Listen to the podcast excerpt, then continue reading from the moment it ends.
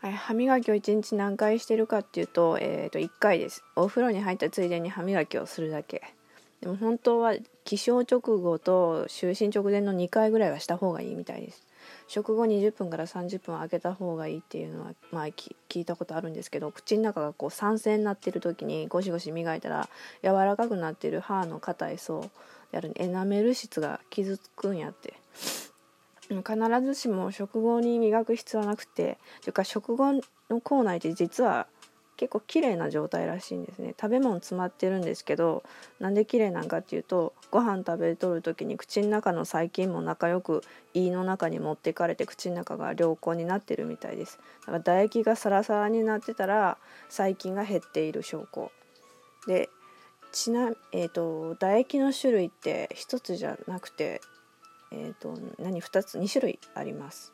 えーと、唾液っていうのは自家腺と顎下腺と、えー、舌下腺という3つの唾液腺から分泌されてて種類がネバネバとサラサラの2種類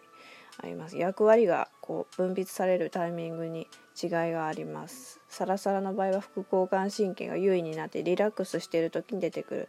これは、えーと、消液性唾液って言って主に自家腺から分泌されます。口内環境を良好にして消化か、えー、消化酵素が多く含まれてるんで消化吸収を助けます。これに対してネバネバの時は交感神経が優位になっててもうイライラしたりとか緊張してたりとかなんかストレスがかかってる時に出てくる。でこれが粘液性唾液って言って舌下腺から分泌されます。はい本当体よくできてて粘る理由って唾液量が減っててで細菌が繁殖するわ乾燥するわでええことがないので口内が傷つくのを防いだりとかあと粘膜の保湿したりとか細菌を絡め取って体内に、えー、侵入していくのを防いだり防いでくれたりとかそういう役割があるみたいです。で交感神経副交感神経どっちが優位に働いてるかで唾液の種類が違っててバランスよくまあ、働かせる日頃の私たちのお口でございます。じゃあからの歯磨きに戻るんですけど食後は唾液で働え、ー、と唾液で磨いとけって言ってます。なんじゃそれっちゅうことなんですけど歯磨きせんでもええから歯間ブラシとかデジデンタルフロスで食べかすだけ取っといてあとは自分の舌を使ってベロ使って歯とかもう歯茎とか上顎下顎も隅々からもう舐め回すようになぞっといたらもうええって。でその後にお茶とかお水を口に含ませてクチュクチュしてそのまま吐かんともうそのままごっくん飲んどけって言ってます。むっちゃワイルドいやワイルドっていうほどでもないか。クチュクチュはしてないですけどお湯とかお茶は私は食後も食でも、まあ、飲んでおります。でえっ、ー、とまあ歯磨きはしなくていいということでむしろ寝起きと寝起きとそれから寝る前の歯磨きをしっかりしてください。寝起きの口内って細菌時刻になっているので水分を取らんとまずうがいしていらん細菌出して歯磨きしてで起きてすぐ飲み物飲んだら細菌を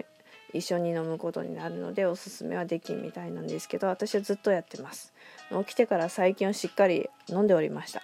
まああんま良くないらしいんでまあじゃあ次起きた時には、うん、覚えてたらうがいしに行きます。はい。で全然違う話。ガチャで今日は終わりたいかなって思います。あなたの座右の銘を教えてっていうことなんですけど座右の銘ってそもそも何なんですかなって何なんですかねっつって調べました。座右の銘っていうのは自分の心を律するための、えーと、人間の心理や生き方戒めなどを簡潔に表した言葉のこと初心はするべからずみたいなやつでしょうか、まあ、四字熟語とかことわざとか多いけど、まあ、とりわけ決まりはないらしい。えー、っとついでに座右の銘の語源も見てました。座右っていうのは自分が座った時の右側のことを言うらしい。銘っていうのは石や器に歴史上の人物の言葉を記したもの。今でいう、まあ、紙のようなものです。で昔皇帝とか高い身分の人は名に自分が尊敬する過去の人の、まあ、お名前、えーと、言葉か言葉を書いて自分の右側に置いてました皇帝にとって右側っていうのは自分が最も信頼する補佐役などを座らせてる場所だったでそういうところから座右の銘っていうのは自分にとって重要な右側に置くほど大切な言葉っていう意味になったそうです。はい、じゃあ座右の銘なんやろなんか考えておきましょうか右に置く感じで個人的にはなんかもうせかされるとかなんか強制される感があるような言葉が好きじゃないんですけど、まあ、こういうのは自主的な決断をもとに作られてるものだからとはゆえもうすでにある言葉を使っても虚しいなと思いつつ